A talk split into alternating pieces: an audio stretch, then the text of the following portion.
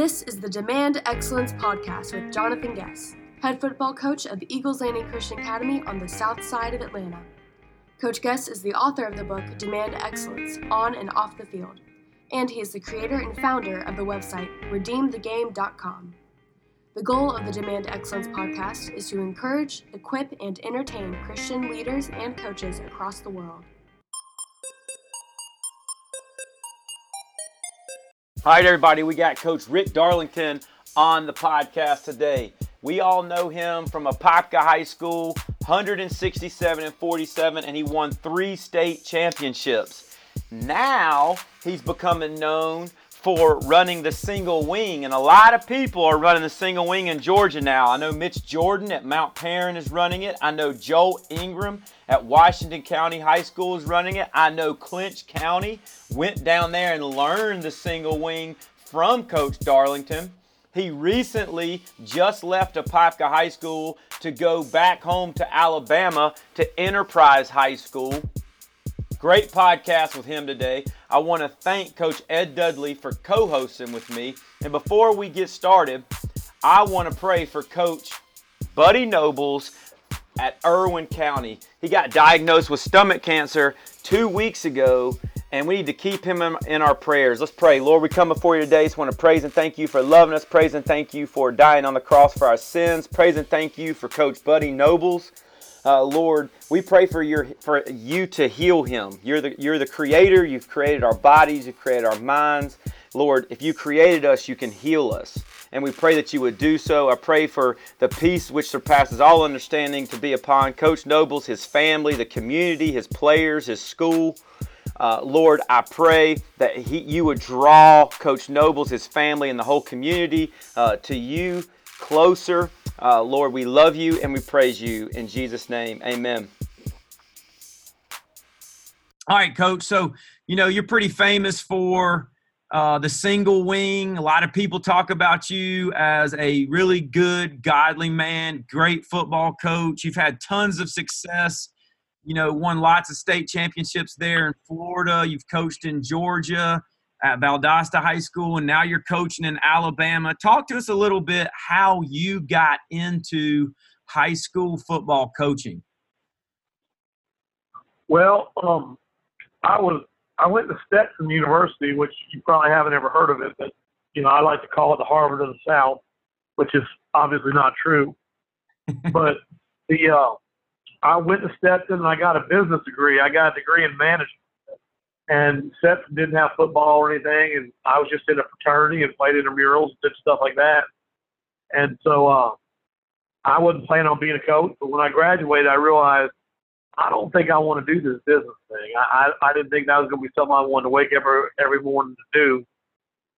And so I kind of took a part-time job working for my fraternity, and I was just kind of praying as I traveled the country that God would show me something I could do to maybe have a life of significance over success, meaning be impactful in the lives of other people instead of just taking care of my own life. And so that's when coaching football kind of popped into my name. You know, I was a very poor player, uh, but played for a very good coach and a very good program. And uh, that was Lakeland High School in Florida. And so um, I went back to school and got some courses to get a teaching certificate. And, you know, some things happened and you know, God's hand kind of moved in different places. And I ended up coaching back at the high school where I played at. And uh, now Coach Castle's been there 43 years, the head coach, and won over 430 games. And so he hired me back, and I was as low as you can get on the totem pole. I was JV assistant coach. and I did that, and the next year I became the JV head coach. And then my third year was kind of a big jump and a big break. Was we uh, we lost our defensive coordinator to a head coaching position. And Coach Castle moved me from JV head coach to defensive coordinator, which was kind of like a huge leap. I was 26 years old and uh, certainly was not ready for the job, but he thought I guess I'd grow into it because I worked hard. And that was kind of how I got into it. Back then I taught English. and uh, so I taught English for about 15 years, really. And then uh, even taught some English when I was in Valdosta. But uh, so that's how I got into it you know, God just kind of led me to something where I can work with young people and and use my love of the game, you know, to hopefully impact lives in a positive manner. Rick, uh, so full disclosure for our listeners out there, you and I are, are longtime friends, have a long relationship, and uh, every I think I want everybody to know I'm a huge fan. And we're going to talk about several things today, including the single wing offense. But I want to start um, back below program building at the core of what you guys do at Enterprise and a Popka at all your schools. What are your core values that you're trying to teach to young people that are involved in the game of football day? What, when you sit down and start to build that program, what what are the cornerstones of what uh, well, what it, you're doing? It's funny that you ask that because again, I'm in a situation now where uh, I've just had to install that at a new place. and hadn't really done that for a while, but also, um, you know, we had a, a strange year back in 2016 from uh, 12, 13, and 14 at Apopka. We we played for three state championships, and we won two of them. And the thing about that uh, that about that group of people those three years was our best players were our best people. And when you have that, you know that really makes it uh, special, and you're gonna you're gonna win championships. I believe if you've got good players that are good people, that's when you really can win. You know, if you've got good players that are bad people, or you know bad players that are good people, you don't win as much. But when it all comes together like it did in those three years, it's a it's a special time, and, and, and we really enjoyed those days. That was special time. So the next year at Apopka 2015, we went 10 and 2. We lost to uh, the same team twice, West Orange, which they kind of co- co- accumulated an all-star team over there in that part of the county. And we lost them twice. They had a bunch of Division One guys. It was two tough games. We lost to them. Then the next year, 2016, we went undefeated in the regular season. I'd never had that happen. I coached a lot of years and never been undefeated, but we went undefeated. But I could tell there was, you know, my good friend Richie Marsh coaches over there in Toombs County, and he was on my staff at Valdosta. And I remember him talking about sin in the camp. And, you know, you could feel there was sin in the camp. And, you know, we had to remove some players, you know, for bad behavior repeatedly on that team that were good players, but as I said, not good people. And unfortunately, those guys that were removed were still kind of the ringleaders of the team, even though they weren't on the team, which is a concern. And so we lost our first playoff game that year, 40 to 39. And we didn't lose. We went from being number one in the state to being out of the playoffs in one night. And we didn't lose because we gave up 40 points and played bad defense. We lost because we had that group of people in the locker room that were I guess you just say for anything else, you know, two-faced people saying one thing, doing another. And so I thought that might be my last game in Pop. I thought, man, this is just, I don't know. It felt like the thing we had built all those years was kind of starting to crumble. And so I, I what I did was I sat down and I thought a lot about it. I probably prayed a lot about it. I started asking former players what Apopka football meant to them. And I asked them to give me five words and then describe, give me a sentence or description with the word. Tell me why you say that. And uh, they did that. And then I asked my current players the same thing. First day back after Christmas break. And so what we got was 37 different responses. And from those 37 responses, I found a clear break after six. And so those six things we felt were going to be our core values. And the reason I asked the players, I didn't want to say I had a core value of let's just say discipline, but the kids never mentioned it. If I'm saying one thing and they're saying another thing, there's going to be a disconnect. That's not really a core value that kids have bought into. And so the six core values, it came from the players, but I realized it was what we were teaching, emphasizing all along. Now, those core values are Number one is brotherhood, family, hokahay, as you say. That was number one. Number two was honor. Number three was humility. Number four was discipline. Number five was perseverance. Number six was faith. And we've got a Bible verse attached to each one of those core values, and we put them on signs, we put them on the wall, we talk about them every practice, and those are the things we're going to build our program on. So again, I, I believe those are the things you build men with.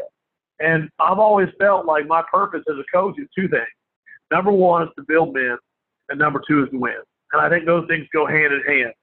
And so while I was on this, you know, tangent of coming up with core values, I thought I probably need to come up with a mission statement too. And guys, understand, I am the farthest thing from that guy. I'm not touchy feely. I'm not a guy that's going to have a bunch of like things that we, you know, do corporate things. We say things.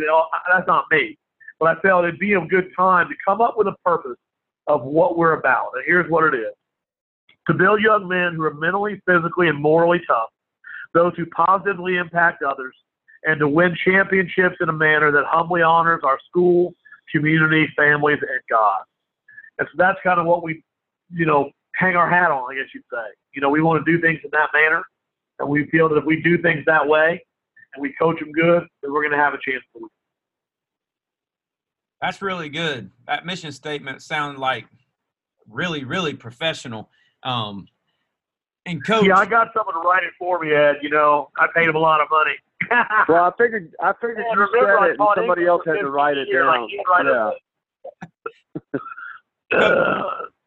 uh, man, when I was a young coach, um, I was in the Air Force for a while, and, and and God called me into coaching, and I was an assistant coach somewhere, and we went to the Glazier Clinic, and I didn't really know what a Glazier Clinic was. I just went because the head coach told me to go, and I go up there, and and I really didn't know who to go here or anything like that. Somehow I ended up in in your clinic that you did. I think you were at Valdosta at the time, but it was extremely beneficial for me because you were giving in that particular segment of your uh, presentation you were talking about the weight room and it laid a foundation in me. I always knew the weight room is important but like oh this is the most important thing. I can still hear you yelling get tight you know when you when you get on the power and um but and I say the same thing, and, and you don't even know that you had an impact on me. I think it's pretty cool that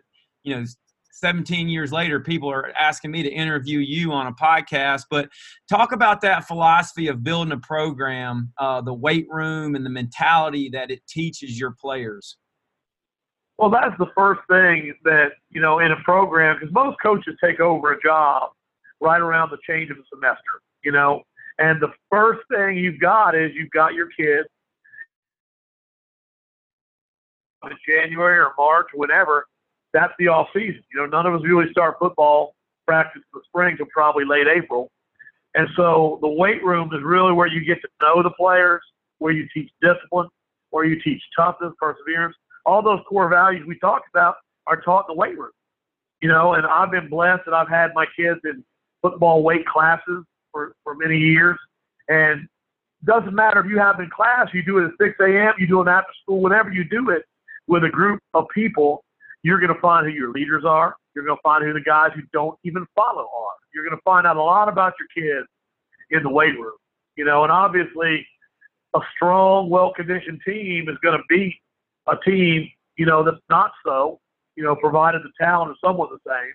And so I've always thought that the weight room was really a crucial thing. And I've been around a lot of people that did it differently. You know, Coach Castle was not scientific about it he would just load up so much weight on the bar you thought you were gonna puke, and a lot of us did, and uh, and that's how we lifted weight. And then I got with Coach Scroggins in Panama City Bay, and I learned some things there, you know. And then I started kind of doing my own thing in the weight room after that, but always picking up stuff where we go. You know, I remember watching one time the NFL Network, and there was a guy for the Redskins doing a workout that involved some power cleans and other work, and I said I really like that. So I called it Redskin because I saw a guy in the Redskins do it. So we've done those. So I'm always looking for ways to learn and do things.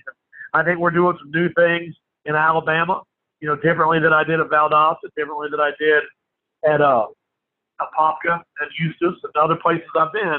And so, you know, I, I love to learn things and share ideas with coaches on the weight room. And not only to just a part of lifting weights. I think that we all want to lift weights the same. I don't think that you come into my weight room and watch our kids squat and say, well, you know what? There's a whole different way to squat than that. I mean, we all want to squat parallel. We want to power clean the same. We all pretty much agree what we want it to look like.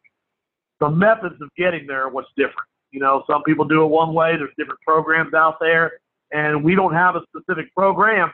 We have a specific test that I've done every year since 1990. You know, I, I, I Nick Hyder at Valdosta was a hero of mine when I was a young coach, and I used to wait at Black Mountain FCA camp for Nick Hyder to arrive so I could talk to him about how to be a coach.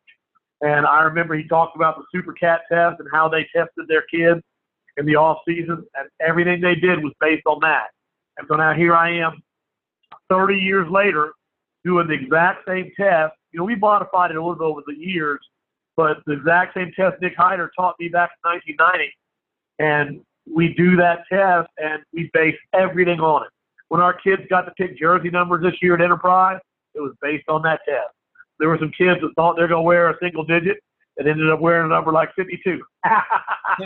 and so we base everything we do on the off-season program. You know, we really reward them for working hard and making gains in the weight room. And uh, that's something I've always enjoyed talking about and uh, always enjoyed being a part of. And, you know, I've got some great coaches here with me that have some great ideas. And I've always been the kind of a guy that if you bring me an idea, you better be careful because I'm probably going to say, that sounds good, let's do it. But then you're in charge of it. Hmm. you know, don't teach me your idea, teach it to the kids, and I'll learn while you teach. So the weight room has been a big deal to us. And it's funny because you talk about that get tight thing. That was Richie Marsh. You know, when I went to Valdosta, Richie was the best strength coach I knew. And I brought him along, and he was also our defensive back coach. And, and I remember this is funny, and you'll get you'll like this as we get in there that that early first winter at Valdosta, and Richie's got these kids squatting like the bar and like maybe 135. You know, they're doing their reps, and I go, Richie, you must not understand where you are because we are playing in South Georgia. if we do this, we're going to go 0 and 10, and we're all going to get fired. And he's like in that southern accent, Richie's so country. Coach, just trust me on this. You know, you'll you'll like the results at the end of the road. And I'm watching these cats squat broomsticks, Ed. You know what I'm saying? It's like this is making me nervous. So I watch and I watch. Well, by the end of that spring, we had guys squatting 500 parallel, and we were strong. You know, and so, you know, Richie had a method, and everywhere Richie's been, Richie put some strong teams out there. And you know, Richie's to show them he loves Jesus. He wants them to love Jesus too. But uh, it was uh, I've learned a lot from a lot of people, and hopefully we implemented our program, and hopefully we've been able to help some other people with their program. Well, Rick, one of the beautiful things about high school football, high school football coaches is, you know, you just said, hey, I've learned a lot over the years, and you've taught a lot, probably as much or more than anybody else that's in the game right now. I know Bruce Cobley was a great uh, professor of the wing T. and now you've become the professor of the single wing offense and the multiple single wing offense. You know, way back when we used to coach against each other, uh, you guys ran the triple and you threw the football. And then uh, I woke up one day and you were at Apopka High School, Hoka Hay, winning titles, running my dad's high school offense. So tell us a little bit about how you got to that point. And we, we I've stolen parts of it uh, that we use right here today at Winder Barrow. So tell us a little bit about uh, getting into the single wing. And I know it's evolved and, and you change with your talent, but but definitely uh, that was a big break from all the spread guys. Oh yeah, yeah. It was it, it was definitely an evolution. It was uh, when I first became a head coach. I told you I'd been a defensive coach before that, and uh, I said, "Oh, I'm gonna run the offense that's the most difficult for me to defend." And at that point, you know, mid '90s, that was the wing T. So I was at Eustis High School. I was the head coach. We ran the wing T, and we were we were okay at it. We did have success. And so then I went to Apopka, and being in a bigger school, I kind of thought, well, maybe I'll run the I formation or something like that. But then I realized, ah, that's really not going to give us an advantage. So that first year at the school, I kind of tinker with a lot of stuff. That's what I tend to do my first year is kind of tinker and see what we want to be, what we have, you know, finding out how, what we can do and be successful at. So I've always been enamored with option football. Uh, big Georgia Southern fan, Navy, Army, Air Force, back to the early 90s. So I had gone up to Georgia Southern several times, even as a defensive coach, to study the options. And so my second year at Apopka, we took out the wing T buck sweep. We took out the trap. We put in the midline and the veer, and we we put in the rocket toss. We still ran jet sweep and belly and counter, and then we uh, we took off. And two years later, we won a state championship doing that type of offense. And so then I got the job in Valdosta, and so I thought, well, that's what I'll do in Valdosta. They haven't done that. That'll be good. It'll be an advantage. And I went up there and we tried to do it. Well, we started off one and three, and you probably remember that. And I thought, my gosh, I've got this famous job, and they're going to fire me at mid-season. And so we're one and three, and we had an off week. So I went back to Lakeland, where I'm from, and I watched all the Lakeland film, and I, and I saw what they were doing. Was they were running option, we were running, but they were doing it out of the I formation. And it was a lot easier for them to use a tight end as the extra blocker and have a fullback to run the dive and a tailback to run the pitch than to have uh, wingbacks that had do all this different stuff. And so we uh, we did that, and uh, I, I put that in the week of the Tift County game. We put in a, a I formation package and a gun package because I had a little quarterback that was like five foot five, and he was uh, really good, but he wasn't great at reading triple up. And so uh, we did that. We switched mid-season, and by God, we went from one and three to eleven and three, and played for the state championship. And so we totally turned the thing around by changing offense midstream. And so the next two years, we were a lot more of a spread type team. You know, Ed beat us in 2004, and uh, we were more of a Utah, Urban Meyer flavor. Ran some shovel pass, some options. We ran inside zone. We were running what a lot of people were running probably back then. And we did that again in 2005. And then when I was fired from Valdosta and came back to Apopka, again, my first year back, I tried to mix a lot of different stuff. We ran some flex phone, we ran some gun stuff I'd done in Valdosta, but I just didn't feel like we had an identity, and, and I didn't like where we were. We went nine and three, but I just wasn't happy with our offense. And so that off season, someone said to me because our quarterbacks were gone. We had a quarterback graduate and another quarterback uh, transfer, and so I said, someone said, "We coach, you ought to run the single wing." And I feel ignorant, but I said, why is that? And they said, well, it doesn't have a quarterback. Well, now me being a former offensive lineman, when you tell me there's no quarterback, that kind of made me all excited because you know we don't really love the quarterback diva position, and so we uh we started to research the single wing, and when I watched it, I said, "Wow, this is really neat stuff." And if we did it, a we could be very successful, but b nobody else is going to do it. No one's going to follow us. You know, it's not like everyone's going to start following us running this 1920s offense. And so I didn't ask anybody because I've always said if you want the approval of the principal, the superintendent, your athletic director, your coaches, the fans, the parents, even your players, if you care what anyone thinks, don't touch it. Don't run it. They won't understand it, and they're going to laugh and say it's not even football.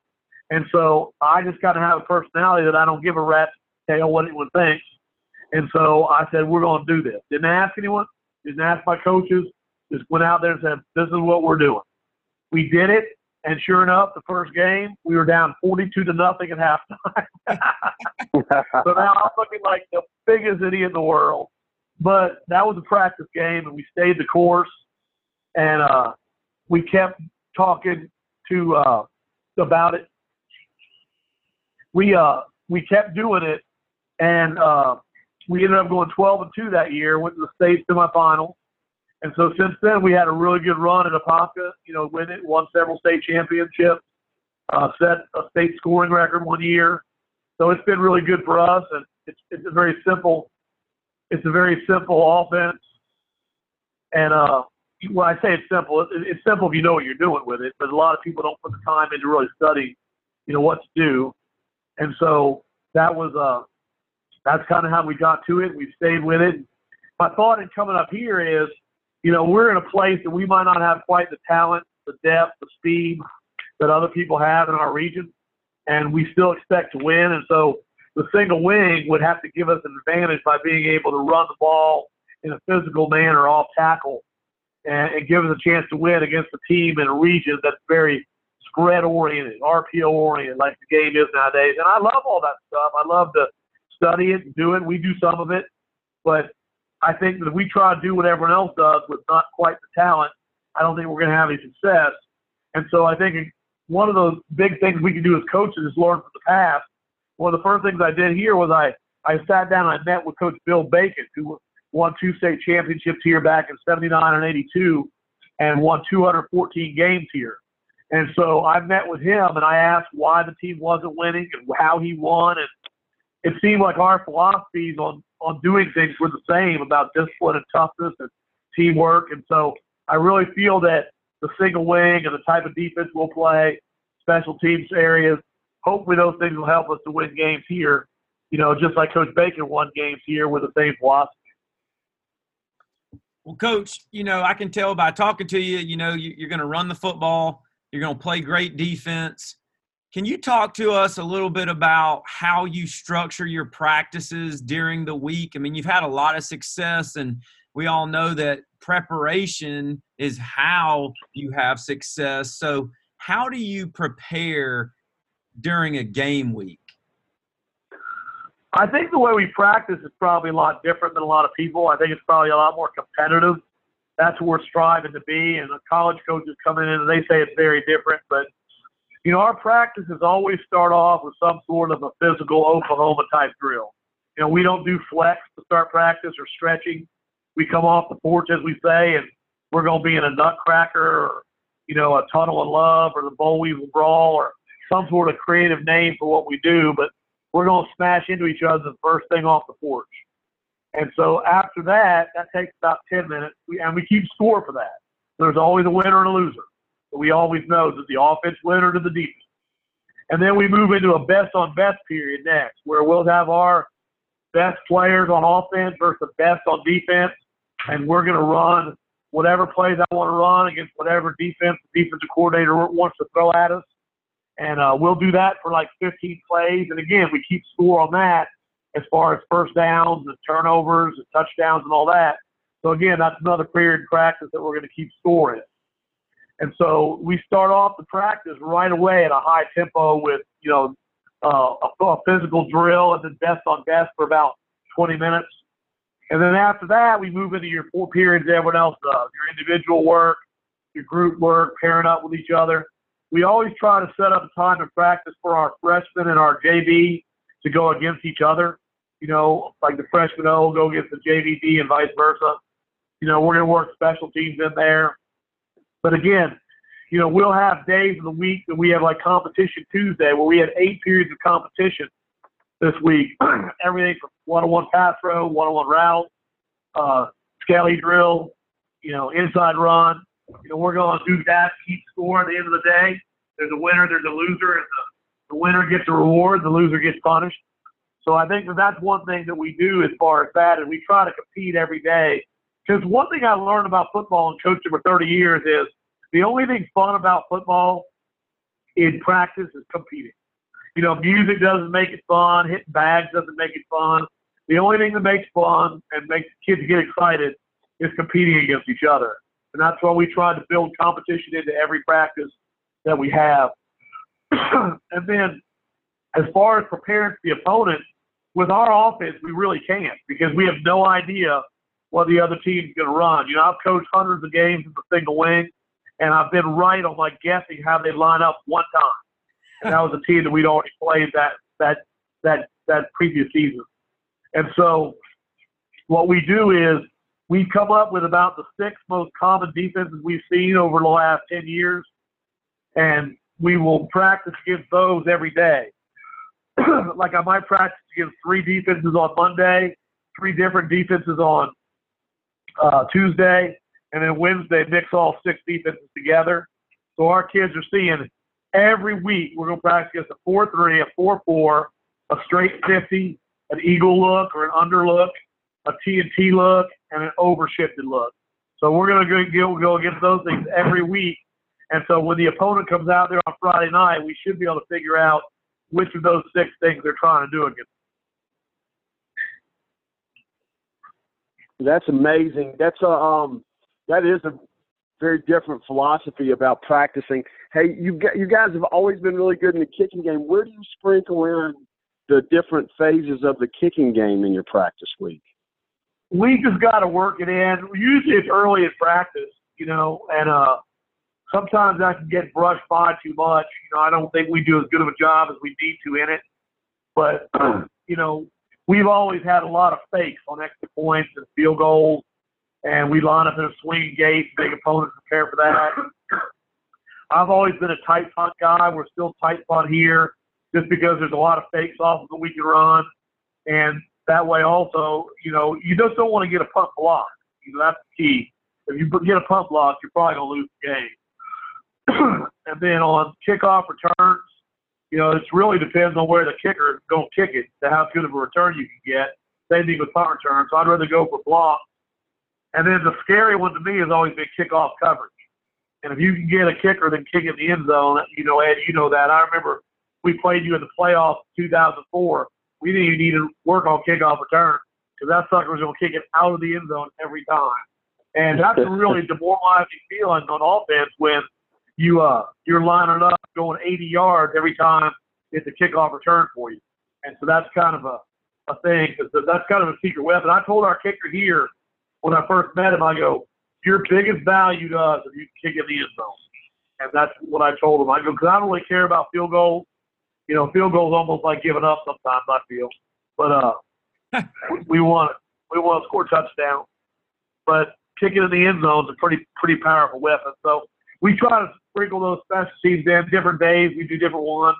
And then, like everyone else, we roll through all of them on a Thursday before the game. Well, um, Coach, talk a little bit about this. Will be my last question. I know we all have limited time during football season. Talk about. I started this podcast, you know, for Christian coaches. Uh, just talk about your faith as a coach. You've mentioned, you know, Christ and, and God a few times, but just talk about how Jesus Christ drives you as a leader of young men.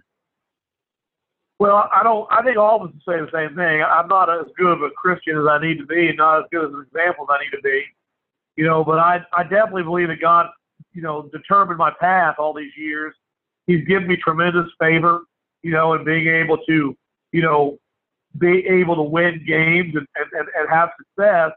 And he's also brought so many great coaches into my life. You know, I've, I've had so many coaches I've been able to hire here and other places like Valdosta and Apopka, you know, to bring in Christian coaches that are friends of mine and love the kids. And that's the thing I've always said with coaches is all I need in a coach is someone who's going to work hard and love kids. You know, I think football knowledge is overrated but can be taught you know, if you've got somebody who's going to be up there every time you're doing something and working hard and loving the kids, that's what it's all about, you know. And so, you know, and I think I've always talked to coaches about be who you are, you know, and you know, if one coach may share a Bible verse with a player, whereas another coach, you know, he might share a war story with a player. It really depends on your background and who you are. And so, what I do is every practice, I let all of our coaches talk at the end of practice. And the reason why is, you know, so many times if you're an assistant coach, you feel like you've got something really neat to share with the kids, but you never have a platform except with your own position group. And so I started letting all of our coaches address the team at the end of practice every day. And it's amazing how much we all often say the same thing. And again, that's having the staff with the same heartbeat. But I want our players to hear from their coaches, you know, what it takes to be a man, you know, what it's like to take care of your family and your job and to, and to do the right things. And, you know, we're going to pray with our guys. You know, we had a guy get hurt yesterday pretty badly. And, you know, I went over there to him and you could see he was all tears in his eyes. And all I could say was, man, I don't know what to say to you, but can I pray for you? You know, and I just hugged him and we prayed. And, you know, that, that that's what you could do. And, you know, the world today is such a, such a upside down place. You know, the things that were right when I was growing up are now considered dead wrong, and things that we would never even consider doing that were wrong when I was growing up now are mainstream right and totally accepted. And if you call that out as being wrong, well, then you're a judgmental person or you're a mean, evil person. So it seems like the world is upside down. And so I don't apologize for loving the kids, and sharing Christ with them, and praying with them. Because in this world of so much bad stuff at their fingertips, I mean, they can get on their phone and see all kinds of bad, evil, wrong stuff. And so for us to have to apologize for telling a kid we love them, or taking a kid to church, or for praying with them, you know, I'm not gonna, I'm not gonna do that. I'm gonna, I'm gonna, I'm gonna do what God called me to do. And again, I don't do as good of a job as, as I, I'd like to do, and I'm very thankful I get the opportunity. But I guess when I became a head coach, I kind of promised God that, you know, if this is going to be what you want me to do, then I'm going to use my my platform for you and to give you the glory. You know, and amazingly, there's been a lot of glory come our way. Because I mean, the bottom line is, I'm not really one to forget where I come from. You know, and I was a very, very average to bad football player in high school. And for me to get a chance to coach football for 30 years, to be a head coach, and to have great teams and, and, and, and great coaches with me, and to have an impact on young men, I mean, what a privilege is that? What an honor is that? And I'm just floored that God would allow me to do those things. So as long as I'm allowed to do it, that's what I plan to do, and I'm going to be thankful about it. I hope we humble about it. And uh, you know, we always talk about. I had a player in Apopka High School named Chris Shepard, and now he goes around the country and gives motivational talks, team stuff. And I remember every time Chris would pray at the end of practice in high school, he would always say, "Bless us and make us a blessing." I never forgot that. You know, I tell our players that now. You know, we want to be blessed, but we want God to use us to bless other people. So I really think that that's what makes life special is when you don't live for yourself, but you're a positive impact in the lives of others. I think that's why we're here and to give glory to Him. Absolutely. Well, well Rick, I, I, I hope every young coach listens to this twice. I hope that uh, they all get a chance to check you out and realize what a great haircut you have. I know that you have a great family and a great coaching resume, but just all because you're a good person. And we sure do appreciate it. And Coach Gess always prays with us. And man, I need it today. So I'm excited about having you on, and I'm excited about Coach Gess. He lets me pile on on some of these every now and then. So just appreciate well, you doing this. To you guys a lot. I, I'm humbled you'd ask me to do it, but certainly glad to, to speak with you guys. And, you know, I really appreciate you and what you guys mean to our profession. Yes, sir. Let me pray for us, Coach. Lord, we come before you today. Just want to praise and thank you for loving us. Praise and thank you, first and foremost, Lord, for dying on the cross for our sins.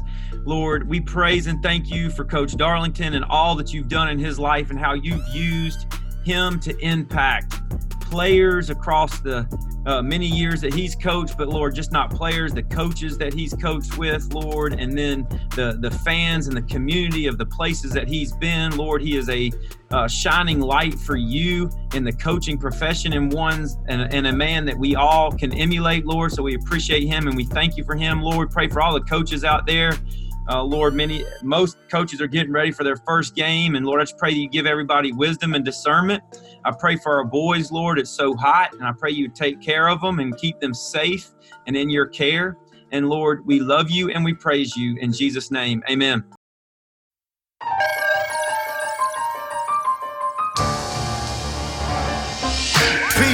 Son, no need to run from the truth. We need to come to understand Ephesians 1. We see in love the Father predestined. We seem to have a problem with the doctrine of election. We keep stressing and leave guessing, leading to depression because it's God's love we question. We'll sit back and take a deep breath and exhale. Let's set sail. The Word of God is refreshing. Let's be real with it. The Bible obviously talks about predestination, so we gotta deal with it. I'll be your fake attorney by His grace and mercy and present my case. So let's take a journey for the sake of learning.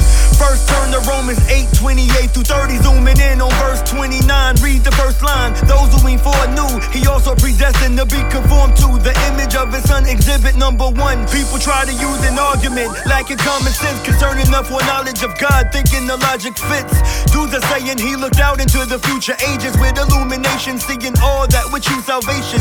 And those men were chosen by God because they chose him, but that's not what the passage has spoken. It says those he foreknew he predestined. If he foreknew everybody, is everyone predestined? Is everyone his object of affection? If so, what's the point of the doctrine of election? It's spiritual, but let me make it plain. So you see the miracle and praise his name instead of taking his grace in vain. It isn't complicated. We all evaded the God that made us and traded in his truth for a lie. Worshiping what God created more than God, who was glorified, corroborated our death. Our lives are an abomination. But if the Father's aim is to bestow mercy, then it's not to say that he was obligated, but that God is gracious. Is God's enemies, we deserve to be crushed. We're dirty enough to be eternally cursed and turned into dust. And if he did it, he would be perfectly just to murder me, but he decided to show mercy to us. I didn't choose God, God chose me, gave me a new heart, and it wasn't because I was holy. But if I chose G O D, then God owes me.